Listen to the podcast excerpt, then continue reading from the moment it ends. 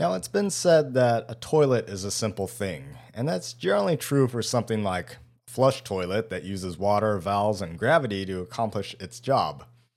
Barring a connection to a sewer line, whether on land, in the air, on the ocean surface, or even below the surface, some form of holding tank is generally used.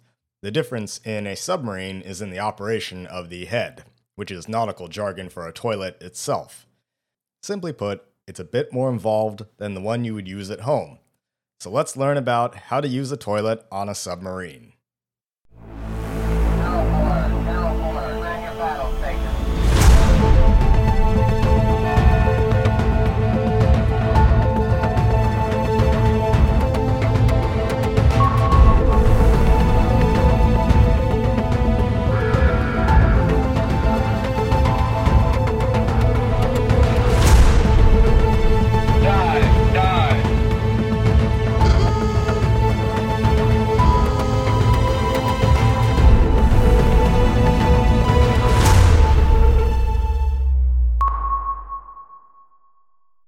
Now, generally speaking, on older submarines, there's kind of a two step process, and there's a couple of valves you need to actuate on a toilet.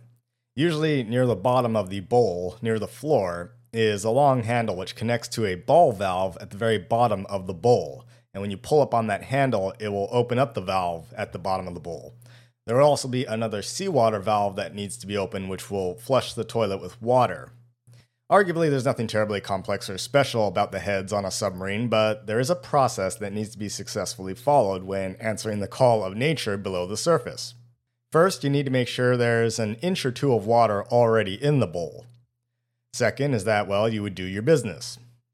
Third, you pull the handle to open up the ball valve to the tank below. Four, you would open the seawater valve above to flush the contents of the bowl. 5, you then close the ball valve. And 6, you close the seawater valve, making sure that it leaves an inch or two of water in the bowl. And you do this so that it forms a little water seal in the bottom. Now, the question is where does it all go? It goes down into a sanitary tank beneath the heads. And every couple of days, the tank beneath the heads will be pressurized with air and the contents will be blown overboard. Signs such as, you know, sanitaries are secured while they're being blown or something of the like will be hung to remind the crew that this action is occurring. However, absent minded crew members may forget to hang the signs, or some crew members may even ignore the signs. In fact, some may even misplace the signs, quote unquote, perhaps as a cruel joke to break the monotony of submarine life, or perhaps out of sheer maliciousness. But when you gotta go, you gotta go. Whatever the case, anyone using the head at this time when the tank is pressurized will not forget what is about to happen. Should you need to use the head when the tank is pressurized and you happen to open up the ball valve, well, there's only one place for the contents of that pressurized tank to now go straight up at you and all over the room.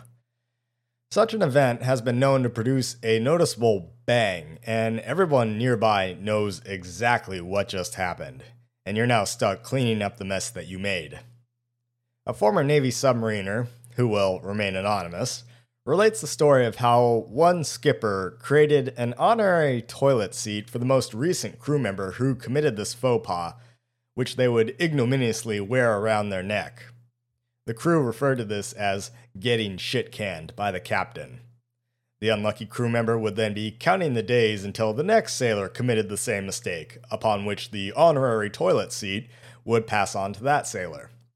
The aforementioned former submariner also related a story to me about how, as a young submarine sailor, he learned about the temperamental nature of submarine plumbing the hard way.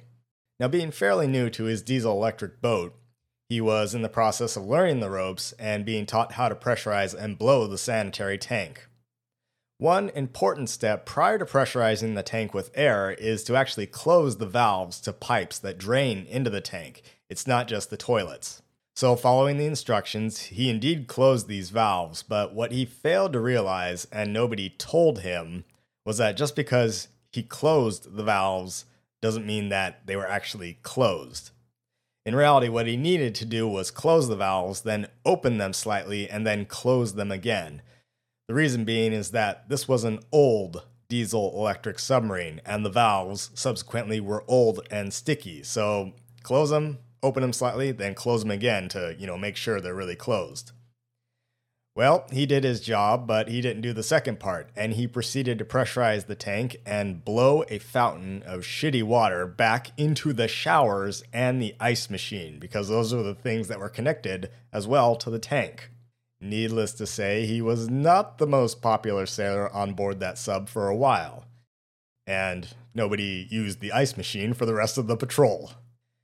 There are further dangers to submarine plumbing, and the following story is an oldie but a goldie. During World War II, Allied submarines used a very similar system of holding waste in a tank before discharging the sewage overboard. However, not all submarines had such a system. In fact, other systems were quite complex. German U boats saved space and weight by not using a holding tank and instead pumped their waste directly overboard. However, this could only be done while on the surface or at relatively shallow depths given the lower water pressure. By late war, however, advances in Allied su- anti submarine technology and tactics made operations at shallow depth too risky for U boats. So, German engineers developed a new high pressure system to allow waste to be discharged while at significant depth. Unfortunately, this system was so complex that it required specialist training just to use it properly. It's complex and it involved operating a series of valves in a precise order to transfer the waste in the right direction through a series of chambers before isolating it in an airlock and using pressurized air to discharge that waste overboard. Reportedly, this complex plumbing system is what ultimately led to the sinking of the German submarine U 1206 on 14 April 1945. A mere eight days into its first combat patrol, U 1206 was lurking 200 feet beneath the surface of the North Sea off the coast of Scotland. The commanding officer, Karl Adolf Schlitt, used the head, but not being trained in the proper procedure, wisely called over an engineer to help him. The engineer apparently operated the valves in the wrong order and caused sewage and seawater to flood back into the U boat. Things went from bad to worse as this water leaked down into the battery compartment, which reacted with the batteries and produced chlorine gas. With the boat filling with toxic fumes, Schlitt ordered the crew to blow ballast and even fire the torpedoes to produce positive buoyancy. When they surfaced, they were quickly spotted and attacked by British aircraft. With his boat taking damage, Schlitt ordered the men to scuttle her and abandon ship. The men reached the Scottish coast in rubber rafts, but three of them, being Hans Berkauer, Karl Koren, and Emil Cooper, were lost trying to climb the steep coastline in heavy seas. Schlitt ultimately survived the war, passing away in 2009, but his U boat remains on the bottom of the North Sea, having been sunk, ultimately due to the failure in the proper use of a toilet. So, that is a little bit and some stories about how to properly use the toilet on a submarine.